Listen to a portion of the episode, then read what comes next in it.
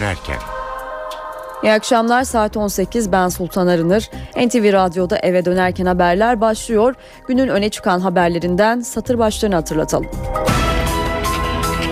Başbakan Erdoğan oğluyla arasında geçtiği iddia edilen ses kaydı için okyanus ötesine sert çıktı. Uydurmanın da bir ahlakı var diyen başbakan ses kaydının montaj olduğunu ifade etti. Başbakan ileri teknolojinin ulaştığı boyuta dikkat çekip montajla neler yapılacağını göstereceğiz dedi. Ankara Cumhuriyet Başsavcılığı Başbakan'a ait olduğu iddia edilen kayıtla ilgili resen soruşturma başlattı. CHP lideri Kılıçdaroğlu Başbakan'a ya yurt dışına kaç ya istifa et diye seslendi. MHP lideri Bahçeli hükümet meşruiyetini yitirdi ortada vahim bir tablo var dedi. BDP eş başkanı Selahattin Demirtaş da başbakan kendine güveniyorsa ses örneği versin diye konuştu. İnternet yasasında değişiklik düzenlemesi Meclis Genel Kurulu'nda az önce görüşülmeye başlandı. Genel Kurul'dan notları daha sonra meclisten alacağız. İstanbul Cumhuriyet Başsavcısı açıkladı. 2280 kişinin terör söz konusu olmadığı halde 3 yıldır dinlendiğini belirtti. Bu kişilerin konuştuğu binlerce kişi de dinlemeye takıldı ve özel hayata ilişkin pek çok görüşmede kaydedildi. ODTÜ kampüsünde protestolar arasında yapılan yolun bugün açılış töreni vardı. Polis açılışı protesto için toplanan grubu biber gazı ve plastik mermi kullanarak yaklaşık 2 saat süreyle engelledi. Avrupa İnsan Hakları Mahkemesi 10 yıl önce Mardin'de baba oğul kaymazların terörist diye öldürülmesi nedeniyle Türkiye'yi mahkum etti. Yağmur geldi ve İstanbul nefes aldı. İki günde mega kentin 10 günlük su ihtiyacını karşılayacak ölçüde yağmur yağdı. Ukrayna parlamentosu devrik lider Yanukovic'in Uluslararası Ceza Mahkemesi'nde yargılanmasını onayladı. Şimdi ayrıntılar.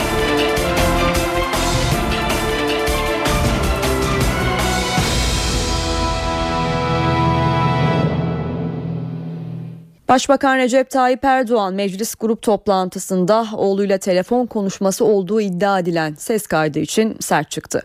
Kriptolu telefonların bile dinlendiğini söyleyen başbakan montaj için TÜBİTAK'a işaret etti. Aynı teknolojiyi kullanarak bir hafta içinde montaj yapıldığını kanıtlayacaklarını söyledi. Dün akşam saatlerinde kendi kurguladıkları dublajını da kendilerinin yaptığı bir piyesi servis ettiler.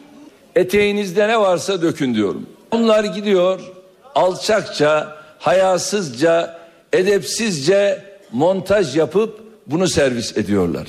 Yani uydurmanın da bir ahlakı, bir edebi var. Bu kadarı da olmaz. Başbakan Tayyip Erdoğan, oğlu Bilal Erdoğan arasında geçen bir telefon konuşmasına ait olduğu iddia edilen ses kayıtları ile ilgili konuştu. E zaten ben dinleniyordum. Daha önce bunu söyledim. Sayın Cumhurbaşkanımızla ilgili de söyledim. Ama nedense birileri bunu anlamamakta direndi. Erdoğan montaj dediği kayıtlarla ilgili TÜBİTAK'a adres gösterdi. TÜBİTAK'ta yeni bir yapılanmaya bakanımız şu anda gidiyor ve çok enteresan devletin kriptolu telefonlarını bile oradan dinliyorlar. Bu kadar bunlar alçak. Yani bir cumhurbaşkanı başbakanıyla konuşamaz. Başbakan bakanlarıyla konuşamaz. Konuştuğu anda bunlar dinleniyor.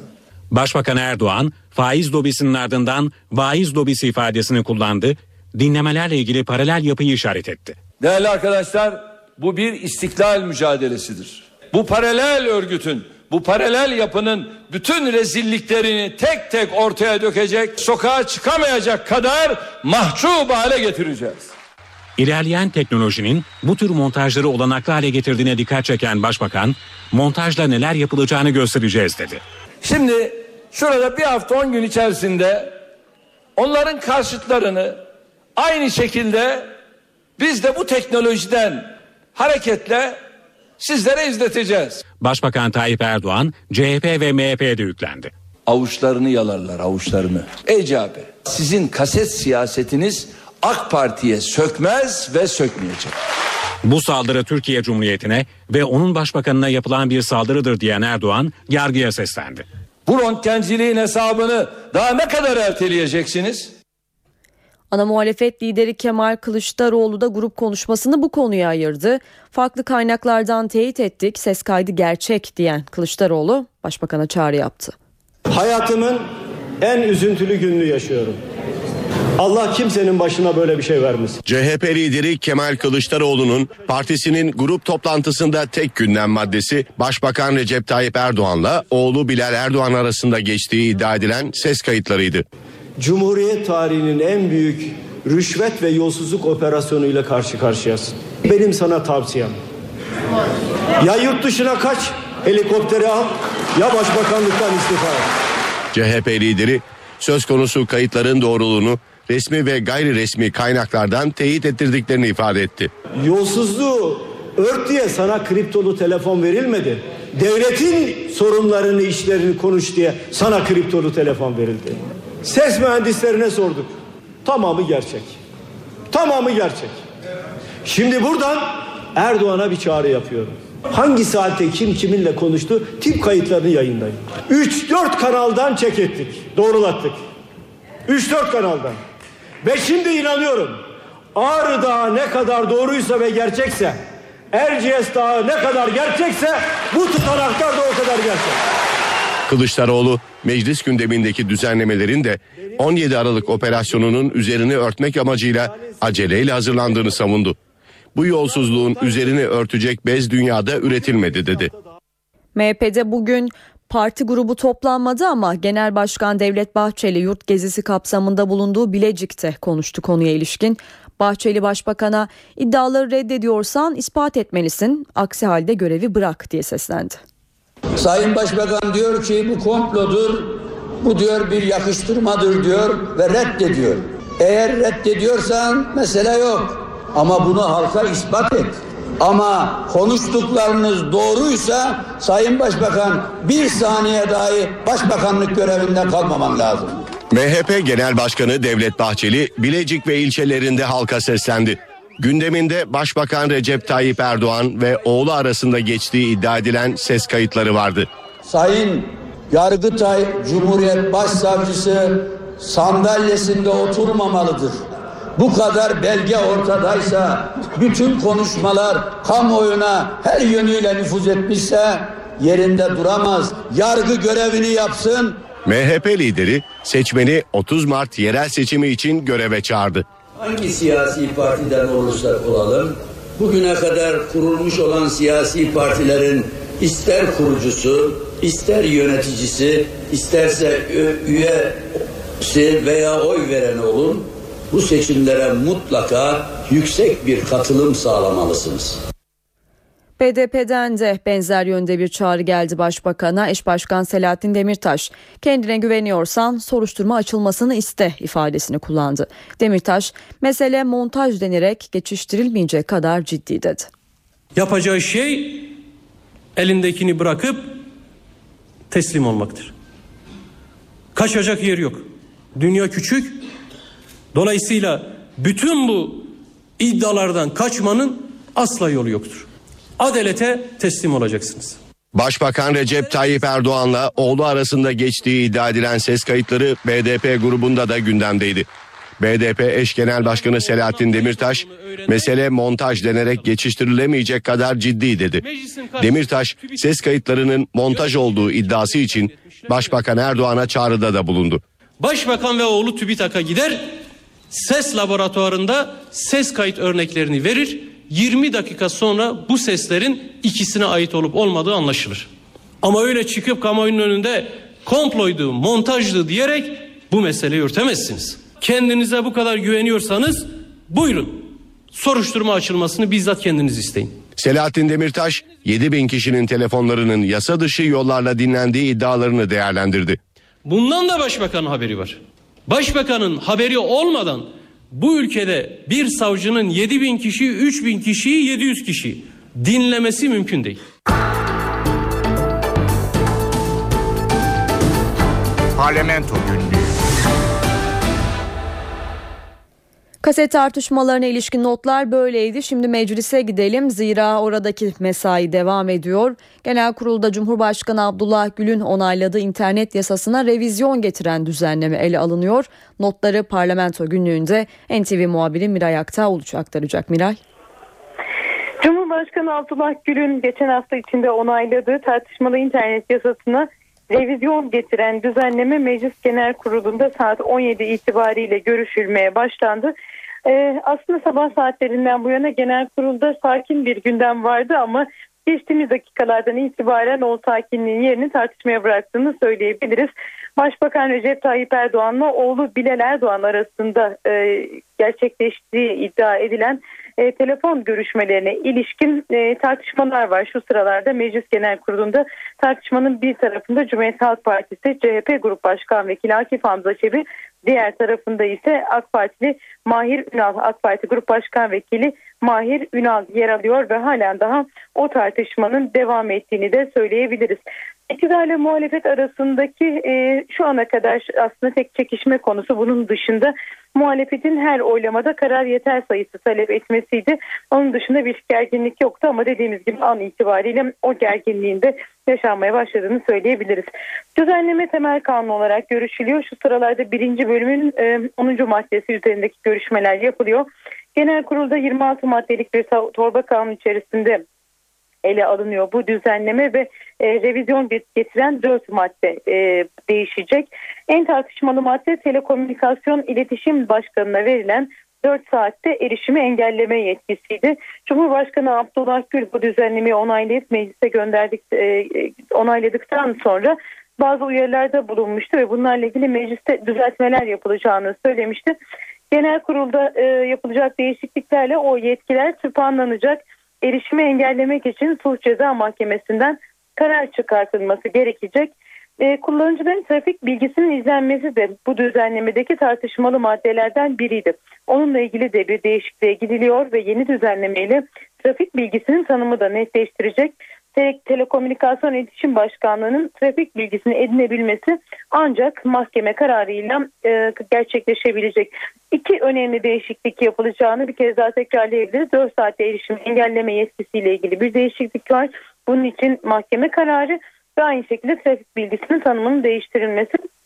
Bu düzenlemelerin yapılmasının ardından e, Cumhurbaşkanı Abdullah Gül'ün e, meclise gönderdiği değişiklikte e, en azından Cumhurbaşkanı'nın talep ettiği yönde değişiklikler gerçekleşmiş olacak ama bunlar da muhalefeti tatmin ediyor değil. Muhalefet bu düzenlemelerin 17 Aralık operasyonu sonrasında e, ki gelişmeleri zemin hazırlamak için e, getirildiğini de düşünüyorlar. Bununla ilgili de muhalefetin itirazları devam ediyor. Meclis Genel Kurulu'ndaki oturum bu düzenlemenin bitimine kadar devam edecek. Bizler de meclisten gelişmeleri aktarmayı sürdüreceğiz.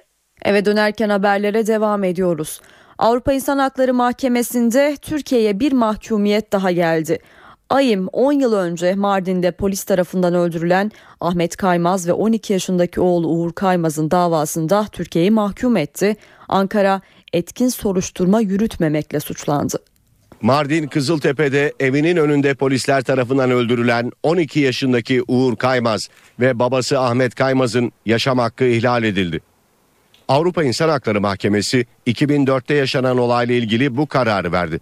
Uğur ve Ahmet Kaymaz'ın yakınları tarafından açılan davada karara gerekçe olarak yeterli soruşturmanın yapılmamış olması gösterildi. Türkiye'deki mahkeme polislerin meşru müdafada bulunduğuna hükmederek beraat kararı vermiş, davacıların Yargıtay'a yaptığı temiz başvurusu da geri çevrilmişti.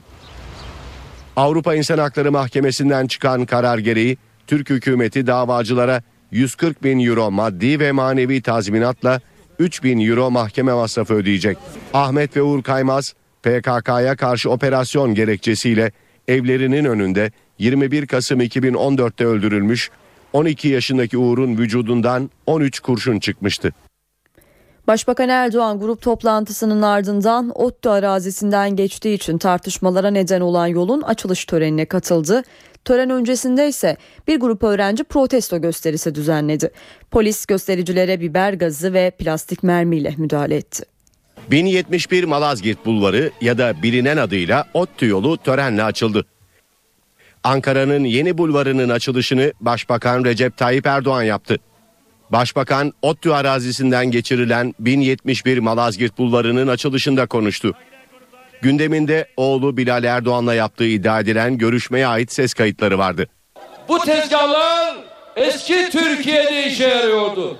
Sözün de yetkinin de sizlerde olduğu yeni Türkiye'de bu tezgahlar işe yaramaz. Başbakan bulvarın yapım çalışmaları sırasında yapılan eylemleri de eleştirdi. Bu gençler farklı gözlüklerle dünyaya bakıyorlar. Peki şu güzellikleri görecekler mi? Asla.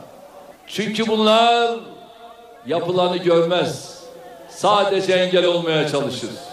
Yapım aşaması tartışmalara ve birçok eyleme sahne olan bulvarın açılışında da eylem vardı. Bulvarı protesto etmek isteyen gruba polis müdahale etti. Basınçlı su, biber gazının yanı sıra polis grubu dağıtmak için plastik mermi de kullandı. Bir süre devam eden gerginlik polisin ODTÜ'den ayrılmasıyla sona erdi. Şırnak'ın Uludere ilçesi yakınlarında güvenlik yolu yapımını protesto eden gruba asker biber gazıyla müdahale etti. Irak sınırındaki askeri üst bölgesine yapılan güvenlik yolunu protesto eden grup geceyi kırsal bölgede geçirdi.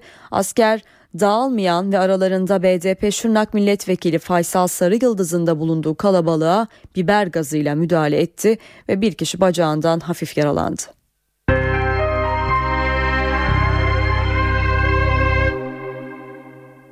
Anayasa Mahkemesi devrimci karargah davasında dosyaya delil olarak konulan MIT raporunda özel hayatın gizliliğinin ihlal edildiğine karar verdi.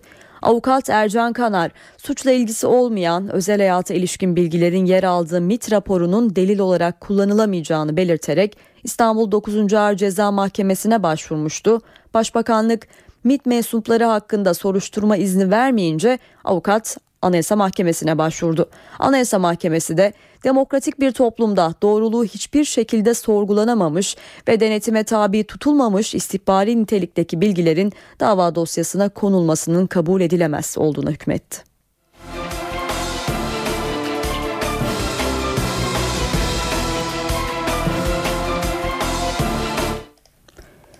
Efe Boz davasında yine karar çıkmadı.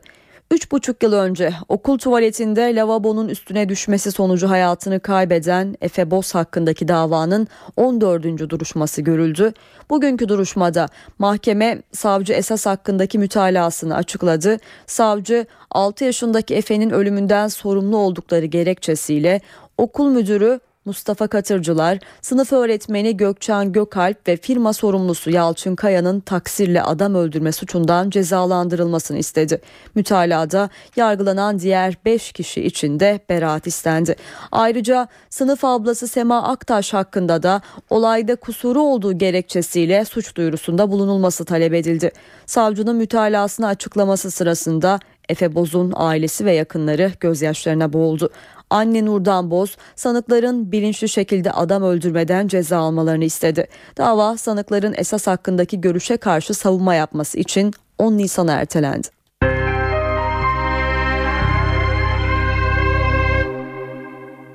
Şimdi para ve sermaye piyasalarındaki işlemlere bakalım. Borsa İstanbul günü %3'lük düşüşle 64.124 puandan tamamladı. Serbest piyasada dolar 2 lira 20 kuruş, euro 3.02'den işlem gördü. Kapalı çarşıda ise Cumhuriyet altını 627, çeyrek altınsa 152 liradan satıldı diyelim.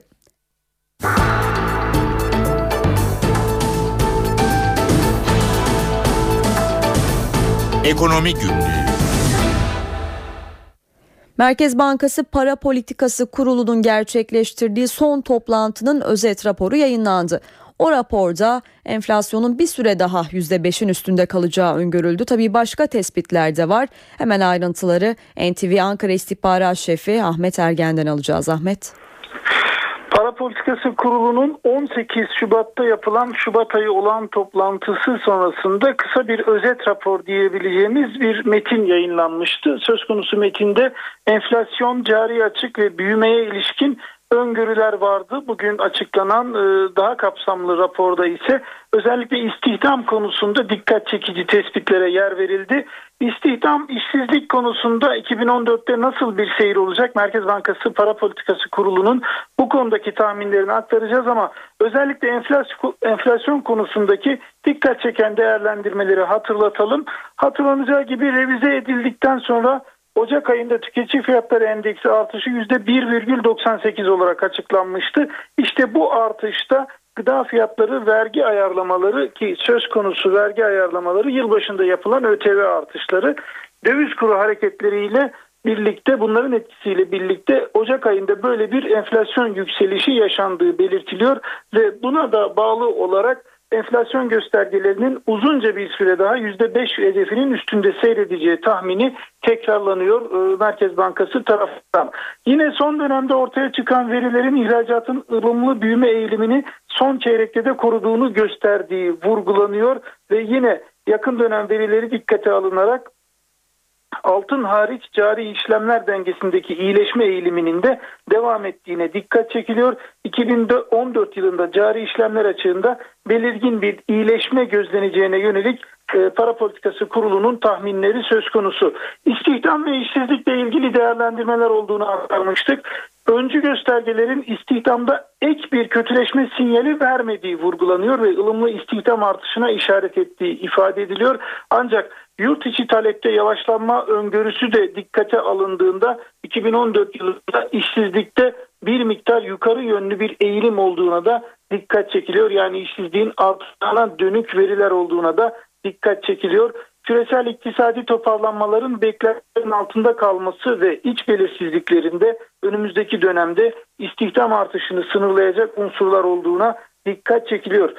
Merkez Bankası Para Politikası Kurulu bütün bu değerlendirmeleri hem olumlu hem olumsuz anlamda orta vadeli programda yer alan maliye maliye politikasına uyulacağı varsayımıyla yaptığını belirtiyor maliye politikasının bu orta vadeli programda açıklanan çerçeveden belirgin olarak sapması durumda para politikası duruşunun da güncelleneceği belirtiliyor. Orta vadede mali disiplini kalıcı hale getirecek ve tasarruf açığını azaltacak yapısal reformların güçlendirilmesinin de makroekonomik istikrarı destekleyeceğine dikkat çekiliyor. Ahmet Ergen'e teşekkür edelim. Türkiye'nin altın rezervi Ocak ayında geriledi. IMF'nin verilerine göre Ocak'ta rezervlerini 31 ton azaltan Türkiye'nin toplam rezervi 488,5 ton oldu. Bu düşüşle birlikte Türkiye'nin rezervlerinde %6 azalma gerçekleşti. Şu anki rezerviyle Türkiye halen dünyanın en çok altına sahip 11. ülkesi olma konumunu koruyor. Dünyanın en çok altına sahip olan ülkesi Amerika Birleşik Devletleri'nde de 8133 ton rezerv bulunuyor.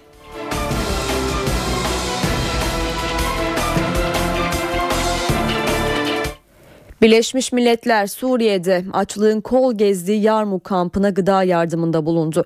Kamp sakinleri yardım alabilmek için birbirleriyle yarıştı.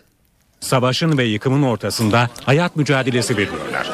Şam'daki Yarmuk mülteci kampını gidecek bir yerleri olmadığı için terk edemeyen Filistinliler umutlu bir bekleyiş içinde. Birleşmiş Milletler Filistinli mültecilere yardım ve çalışma örgütünün dağıtacağı gıda yardımını gözlüyorlar. Açlıktan ölüyoruz. Kampta yiyecek bir şey kalmadı. Yemek için etraftaki otları topluyoruz. Yardımı bekleyen bir Filistinli dayanamayarak bayılıyor. Dağıtımın başlamasıyla aylardır aç olan ve büyük mahrumiyet yaşayan Filistinliler yiyecek alabilmek için birbirleriyle yarışıyor. Yardım alabilen mutlu. Örgüt 7 bin aileye yardım ulaştırırken hastaların da aralarında olduğu 3250 kişi de tahliye edildi. Suriye'deki savaştan payına düşeni alan Yarmuk mülteci kampında hasar görmemiş bina neredeyse yok. Yarmuk'ta savaş öncesi 160 bin Filistinli yaşıyordu. Savaşla binlerce kişi evlerini terk ederken kampta şimdilerde 18 bin Filistinli hayata kalmaya çalışıyor. Şam rejiminin muhalifleri sıkıştırmak için Yarmuk'a uyguladığı abluka nedeniyle 80'den fazla Filistinli açlıktan yaşamını yitirmişti.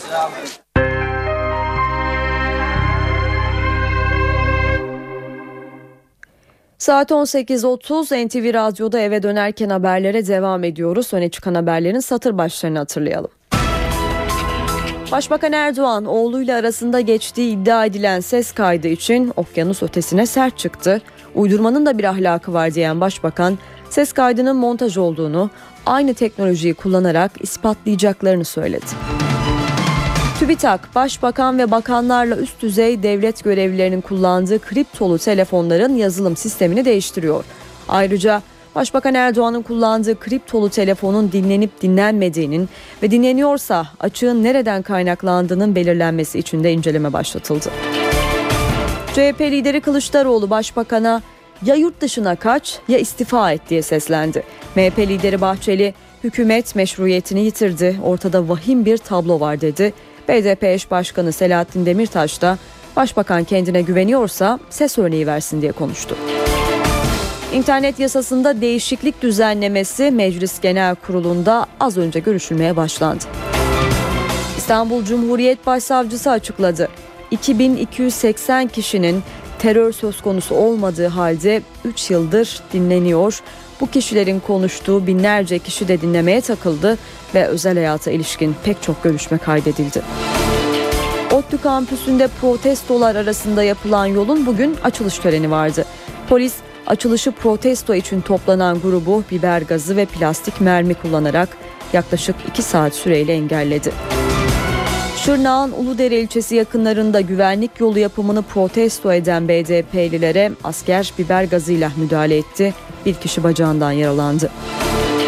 Avrupa İnsan Hakları Mahkemesi 10 yıl önce Mardin'de baba oğul kaymazların terörist diye öldürülmesi nedeniyle Türkiye'yi mahkum etti.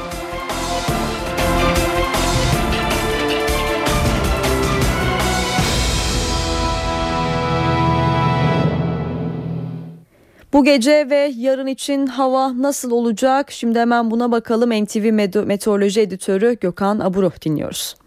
İyi akşamlar. Soğuk hava kuzey ve iç kesimlerden sonra doğu bölgelerimizi de etkisi altına alıyor. Haftanın ikinci yarısı batıda lodos sıcaklıkları yeniden yükseltirken doğudaki soğuk hava etkisini sürdürecek. Yarın batıda yağış etkisini kaybederken Karadeniz'in tamamı doğu ve güneydoğuda giderek kuvvetlenecek. İç kesimlerde ve doğuda havanın soğumasıyla yağışlar karla karışık yağmur ve kara dönecek. Yarınki yağışların Rize, Artvin, Şırnak, Hakkari ve Erzurum, Muş arasında daha kuvvetli olmasını bekliyoruz. Perşembe günü batıda yağış yok. Doğuda ise yer yer kuvvetli olmak üzere devam edecek. İç ve doğudaki yağışlar yine karla karışık yağmur ve kar şeklinde olacak. Doğudaki yağışların cuma günü de aralıklarla devam etmesini bekliyoruz. İstanbul'da yarın yağma oldukça hafif. Hava yine soğuk, sıcaklık ise gündüz 9, gece 6 derece olacak. Ankara'da ise çok zayıf yağış var. Hava soğuk. Sıcaklık gündüz 9, gece 1 derecenin altına inecek. İzmir'de ise hava az bulutlu ama soğuk. Sıcaklık gündüz 14, gece ise 7 derece olacak. Hepinize iyi akşamlar diliyorum. Hoşçakalın. Evet dönerken haberlere devam ediyoruz. Ukrayna'da yönetim karşıtı gösterilerde hayatını kaybeden 88 kişi bugün bağımsızlık meydanında anıldı.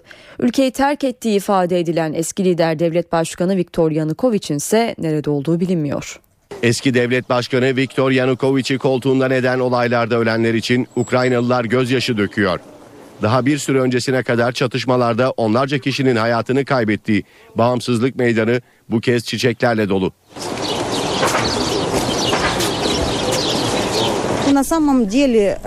Hayatını yitiren insanlar kurşunlardan korkmadı, bizleri korudu. Şimdi gelecek için umutluyum. Protestocular Yanukovic karşıtı gösterilerin başladığı Kasım ayından bu yana eylem yaptıkları meydanı terk etmemekte kararlı. Bizler yeni bir devlet başkanı seçene kadar bağımsızlık meydanı ayakta durmaya devam edecek. Burada kalmaya devam etmeliyiz. Meydandaki kalabalık kendi savunma gücünü kurmuş bile. Hırsızlara ve yan kesicilere geçit vermiyorlar.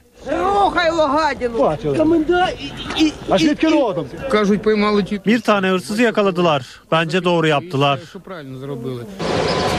Ukrayna'da 18 Şubat'ta başlayan ve 3 gün boyunca devam eden şiddet olaylarında 88 kişi yaşamını yitirmişti. Azledilen ve başkent Kiev'i terk eden eski devlet başkanı Viktor Yanukovych'in nerede olduğuysa bilinmiyor.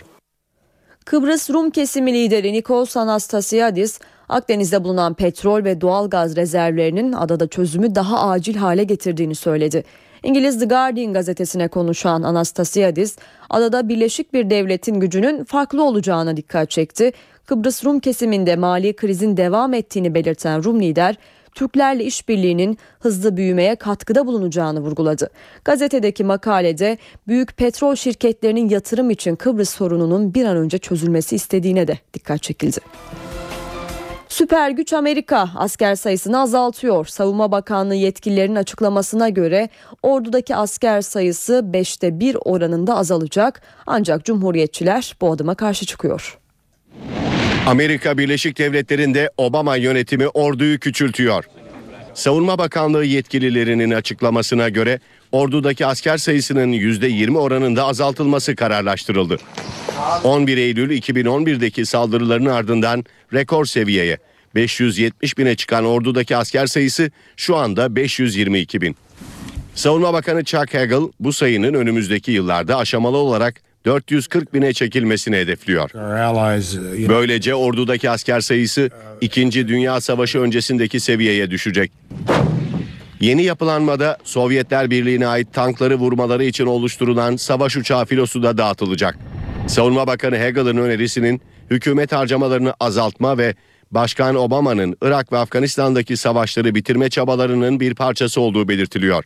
Bazı kongre üyeleri ise Amerikan ordusunun ülke dışında uzun vadeli operasyonlar yürütme kapasitesinin azalacağını gerekçe göstererek plana karşı çıkıyor. Amerika Birleşik Devletleri'nin savunma bütçesi yıllık 600 milyar doları buluyor. Amerika'nın savunma harcamaları kendisinden sonra en büyük savunma bütçesine sahip 10 ülkenin toplam harcamalarını aşıyor. Eve dönerken haberlerde şimdi kültür sanat diyelim ve günün etkinliklerinden bir derleme sunalım. ODTÜ Kültür ve Kongre Merkezi Kemal Kurdaş Salonu'nda bir sentezer sahne alıyor bu akşam. Bir sentezer Ankaralı hayranlarıyla saat 20'de bir araya geliyor. Cemal Reşit Bey konser salonunda İMA hayranlarıyla buluşuyor. Konser başlama saati 20. Jolly Joker İstanbul sahnesinde farklı ezgilerle aşkı anlatan Kuvar sahne alıyor. Performans başlama saati 21. Bronx bir sahne İstanbul'da Meet the Beatles, Türkiye'deki Elvis Presley yorumcularından Serhat Kaner'le sahne alıyor bu akşam. Performans başlama saati 22. Maslav Music Club İstanbul'da Burcu Güney hayranlarıyla buluşuyor. Burcu Güney performansına saat 22'de başlıyor. Beyoğlu Hayal Kahvesi'nde Korhan Futacı Kara Orkestra ile birlikte sahne alıyor bu akşam. Performans başlama saati 22.30. Tiyatro severler için de bazı önerilerimiz olacak. Sahne 3 İstanbul'da var olmayan Ayşe'nin muhteşem maceraları görülebilir bu akşam. Oyunda çocukluktan yaşlılığa uzanan yolda sıradan bir kadının sıradan hayatı ironik bir dille anlatılıyor. Oyun küçük hayatların açmazlarına odaklanırken seyirciyi hayallerine sahip çıkmaya çağırıyor. Zeynep Kaçar'ın yazıp yönettiği oyunda Zeynep Alkaya, Tuğçe Karaoğlan ve Zeynep Kaçar rol alıyor. Oyun perdelerini saat 20.30'da açıyor. İstanbul Devlet Tiyatroları Üsküdar Tekel sahnesinde sessizlik oyunu sahneleniyor bu akşam. Mehmet Birkiye'nin yönettiği oyunda Nimet İyigün, Oya Okar, Süleyman Atanısev gibi isimler rol alıyor. Korodaki isimlerden bazıları ise Aslı Menaz, Kutay Sandıkçı, Soner Erol, Umut Külen. Cumbria Lordu Silence ve abisinin sürgüne yolladığı Fransız Prensesi Yima, İngiltere Kralı tarafından zorla evlendirilir. Oyunda şiddet ve gaddarlığın hüküm sürdüğü karanlık çağ İngiltere'sinden isteğimiz ve irademiz dışında dayatılan yazgılar karşısındaki sessizliği tartışan tarihsel bir komedi anlatılıyor. Oyun perdelerini saat 20'de açıyor. Akşam evdeyseniz CNBC'de saat 22'de Amelie izlenebilir. Filmde sürprizlerle dolu sevimli Amelie'nin aşık olma macerası anlatılıyor. Öncesinde ise saat 21'de sevilen dizi The Kenny Diaries ekrana gelecek. Star TV'de ise saat 20'de Türk sinemasından Banker Bilo ekranda olacak. Ben Sultan Arınır, NTV Radyo'da eve dönerken haberlere devam ediyoruz. İlk olarak öne çıkan haberlerin satır başlarını hatırlatalım. Başbakan Erdoğan oğluyla arasında geçtiği iddia edilen ses kaydı için okyanus ötesine sert çıktı. Uydurmanın da bir ahlakı var diyen başbakan ses kaydının montaj olduğunu aynı teknolojiyi kullanarak ispatlayacaklarını söyledi. TÜBİTAK devlet yönetiminde kullanılan kriptolu telefonların yazılım sistemini değiştiriyor. Ayrıca başbakanın telefonunun dinlenip dinlenmediği de araştırılıyor. Ankara Cumhuriyet Başsavcılığı da ses kaydı ile ilgili soruşturma açtı.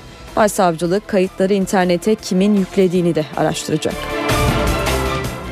CHP lideri Kılıçdaroğlu başbakana ya yurt dışına kaç ya istifa et diye seslendi. MHP lideri Bahçeli Hükümet meşruiyetini yitirdi. Ortada vahim bir tablo var dedi. BDP eş başkanı Selahattin Demirtaş da başbakan kendine güveniyorsa ses örneği versin diye konuştu. İnternet yasasında değişiklik düzenlemesinin Meclis Genel Kurulu'nda görüşülmesine başlandı. İstanbul Cumhuriyet Başsavcılığından açıklama geldi. 3 yıl önce terör söz konusu olmadığı halde 2280 kişi hakkında dinleme kararı verildi. 3 yıl içinde bu kişilerin konuştuğu binlerce kişi de dinlemeye takıldı ve özel hayata ilişkin pek çok görüşme kaydedildi. ODTÜ kampüsünde protestolar arasında yapılan yolun bugün açılış töreni vardı. Polis açılışı protesto için toplanan gruba biber gazı ve plastik mermiyle müdahale etti. Şırnak'ın Uludere ilçesi yakınlarında güvenlik yolu yapımını protesto eden BDP'lilere, BDP'lilere asker biber gazıyla müdahale etti ve bir kişi bacağından yaralandı. Avrupa İnsan Hakları Mahkemesi 10 yıl önce Mardin'de baba oğul kaymazların terörist diye öldürülmesi nedeniyle Türkiye'yi mahkum etti. İstanbul'a iki günde şehrin 10 günlük su ihtiyacını karşılayacak ölçüde yağmur yağdığı açıklandı. Ukrayna parlamentosu devrik lider Yanukovic'in Uluslararası Ceza Mahkemesi'nde yargılanmasını onayladı. Özetleri aktardık. Şimdi ayrıntılar.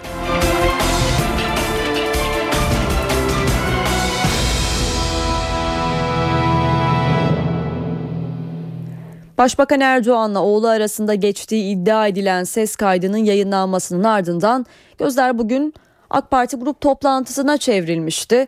Başbakanı söyleyecekleri merak ediliyordu ve başbakan kayıt için montaj dedi. Paralel yapıya yüklendi. Gizli görüşmelerin yapıldığı kriptolu yani şifreli telefonların bile paralel yapı tarafından dinlendiğini söyledi.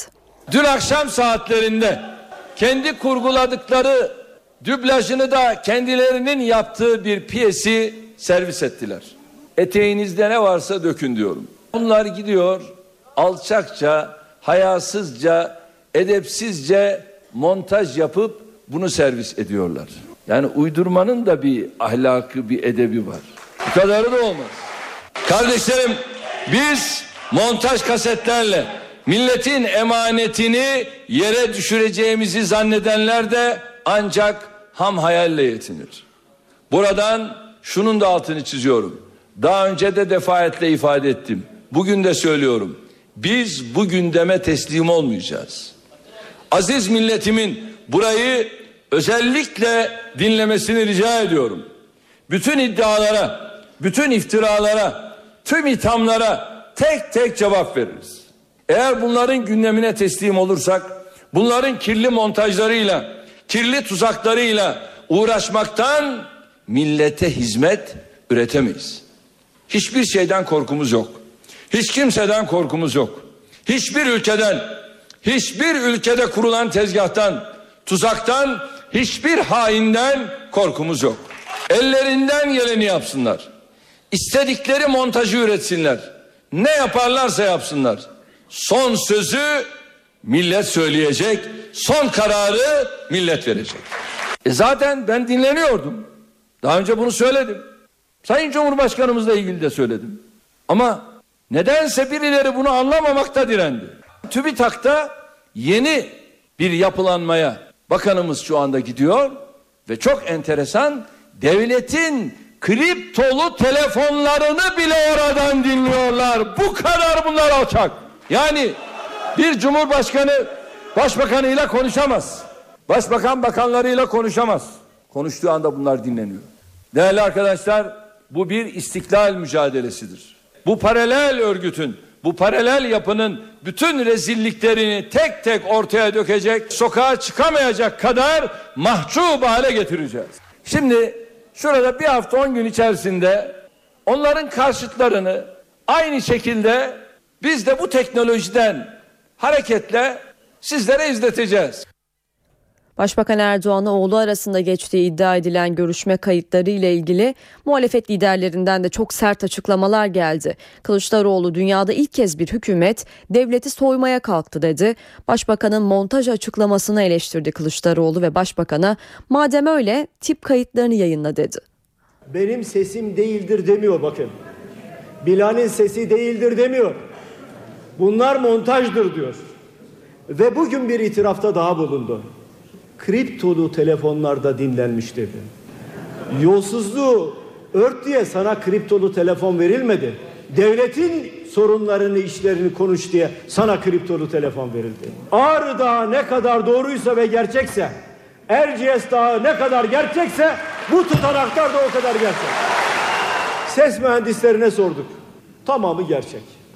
Tamamı gerçek. Şimdi buradan Erdoğan'a bir çağrı yapıyorum. Hangi saatte kim kiminle konuştu tip kayıtlarını yayınlayın. Hükümetin meşruiyeti yoktur. Cumhuriyet tarihinin en büyük rüşvet ve yolsuzluk operasyonuyla karşı karşıyasın. Benim sana tavsiyem. Ya yurt dışına kaç, helikopteri al, ya başbakanlıktan istifa et.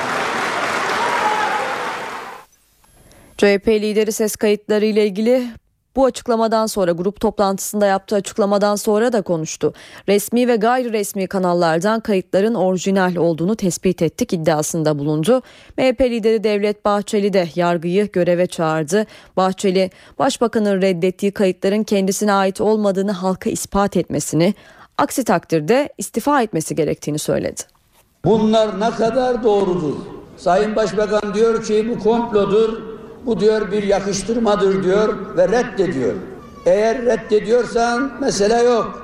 Ama bunu halka ispat et. Bunun böyle olmadığını halka ispat et. Ama konuştuklarınız doğruysa Sayın Başbakan bir saniye dahi başbakanlık görevinden kalmaman lazım. Yargı harekete geçmeli. Sayın Yargıtay Cumhuriyet Başsavcısı sandalyesinde oturmamalıdır. Bu cumhuriyetin başsavcısı bu kadar söz dolaşıyorsa, bu kadar belge ortadaysa, bütün konuşmalar kamuoyuna her yönüyle nüfuz etmişse yerinde duramaz. Yargı görevini yapsın ve gereği neyse oraya kadar da gitsin. Türkiye'nin gündeminde olan dinleme iddiaları ile ilgili BDP eş başkanı Gülten Kışanak da ilginç bir benzetmede bulundu. Şimdi o açıklamayı dinleyelim. Bir taraftan paralel devlet izle takip etmiş bir insanları dinlemiş e, usul e, yasa dinlemeden e, hukuku al, ayaklar altına alarak yapmış bir taraftan MIT yapmış emniyet istihbarat yapmış bazı gruplar çeteler yapmış hükümet öbürlerini izlemiş onlar öbürünü izlemiş muhalifleri herkes izlemiş e, yani böyle bir şey olabilir mi bu Türkiye gerçekten biri bizi gözetliyor şeyine döndü evine döndü yani.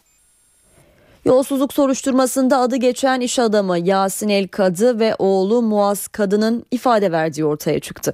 21 Şubat'ta avukatları ile birlikte İstanbul Adliyesi'ne gelen Yasin El Kadı'nın burada soruşturma yürüten savcıların sorularını yanıtladığı öğrenildi.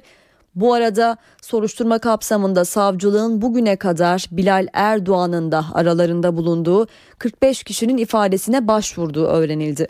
17 Aralık yolsuzluk ve rüşvet operasyonu kapsamında tutuklanan ve 11 gün önce tahliye edilen Halkbank eski genel müdürü Süleyman Aslı'nın evinde bulunan 4,5 milyon doların ise iade edilmediği açıklandı. Ele geçirilen paranın halen adli emanette olduğu açıklandı. Diyelim günün öne çıkan spor gelişmelerini aktaralım sizlere ve böylece eve dönerken haberleri de noktalıyoruz. İyi akşamlar. Şampiyonlar Ligi ikinci turunda bu hafta 4 maç oynanacak. Galatasaray'ın rakibi ise İngiliz ve Chelsea. Yarın kendi taraftarı önünde rakibine devirmenin planlarını yapan Galatasaray'da teknik direktör Mancini mevkidaşı Mourinho'ya karşı ilk galibiyetini almak isteyecek. Dört kez karşı karşıya gelen iki deneyimli teknik adamdan Mourinho Mancini'ye hiç kaybetmedi. Galatasaray-Chelsea karşılaşması teknik direktör Roberto Mancini ile Jose Mourinho'nun taktik savaşına sahne olacak. Roberto Mancini bugüne kadar yönettiği takımlarla Chelsea'ye üstünlük sağladı. Ancak Jose Mourinho da Mancini'ye bugüne kadar hiç kaybetmedi. Mancini Chelsea'nin karşısına 11 kez çıktı. Tecrübeli teknik adam Manchester City'nin başındayken 9 maçın altısında Chelsea karşısında sahadan galibiyetle ayrıldı. Mancini yönetimindeki City Chelsea'ye iki kez yenilirken bir maç berabere sonuçlandı. Premier Lig'de hiç karşılaşmayan iki teknik adam geçen sezon Şampiyonlar Ligi ve 2002-2003 sezonunda UEFA Kupası'nda birbirlerine rakip oldu. Geçen sezon Mancini yönetimindeki Manchester City'yi sahasında 3-2 yenen Mourinho'nun Real Madrid'i deplasmandan bir birlik beraberlik çıkarmıştı. 2002-2003 sezonunda ise Mourinho'nun başında olduğu Porto Sahasında Mancini'nin çalıştırdığı Lazio'yu 4-1 yenerken İtalya'daki mücadele golsüz berabere sonuçlanmıştı. Chelsea menajeri Jose Mourinho ve kaleci Peter Cech Galatasaray maçı öncesi basın toplantısı düzenledi. Türk Telekom Arena'da oynanacak karşılaşmayla ilgili değerlendirmelerde bulunan Mourinho Galatasaray'ın yeni transferlerle daha da güçlendiğini söyledi. Şampiyonlar Ligi şampiyonluğu için favori değiliz diyen Portekizli teknik adam bu tur her takım için çok önemli. Favori olmasan bile çeyrek finale geldiğinde bir şans doğuyor. 4-5 takım kaliteli ve statüleri gereği şampiyonluğa daha yakın ifadelerini kullandı. Deneyimli kaleci Peter Cech ise Türk Telekom Arena'da Drogba'ya karşı forma giymenin takım içinde büyük heyecan yarattığını söyledi. Şampiyonlar Ligi'nde heyecan sürüyor. Bu gece Zenit, Borussia Dortmund ve Olympiakos Manchester United maçları var. Kritik karşılaşmalar öncesi takımlardan son haberler geliyor şimdi. Şampiyonlar Ligi ikinci turunda bu gece iki maç var. Tarihinde ikinci kez gruptan çıkmayı başaran Zenit St. Petersburg, geçen sezonun finalisti Borussia Dortmund'u ağırlıyor. Grup sürecinde sadece 6 puan toplayabilmesine karşın üst tur bileti alan Zenit, Rus Ligi'nin devre arasında olması nedeniyle tüm dikkatini Dortmund maçına vermiş durumda. Zor gol atıp zor gol yiyen bir takım görünümündeki Zenit, Dortmund'u büyük bir sakatlık krizinden geçerken yakaladı. Hafta sonunda Hamburg'a 3-0 yenilen Sarı Siyahlılar'da savunma oyuncuları Blajikowski ve Subotic sezonu kapamış durumda. İlkay Gündoğan hala belindeki ağrılarla mücadele ediyor. Robert Lewandowski şiddetli soğuk algınlığı geçiriyor. Matt Hummels'in sakatlığı nedeniyle oynayıp oynamayacağı belli değil. Ve son olarak Hamburg maçında sakatlanan Sven Bender 10 hafta takımından uzak kalacak. Tüm bu sakatlıkların gölgesinde Dortmund'un en büyük kozu yine Marco Reus olacak. Gecenin diğer maçında Olympiakos'la Manchester United karşı karşıya gelecek. Premier Lig'de kötü günler geçiren United 1994'ten bu yana ilk kez Devler Ligi'ne katılamama tehlikesiyle karşı karşıya. Olympiakos'la oynadığı son 4 maçı kazanan United'da Robin van Persie ve Wayne Rooney sakatlık sorunlarını nihayet geride bıraktı. United Chelsea ile Şampiyonlar Ligi'nde oynadığı için rekor transferi Mata'dan yararlanamayacak.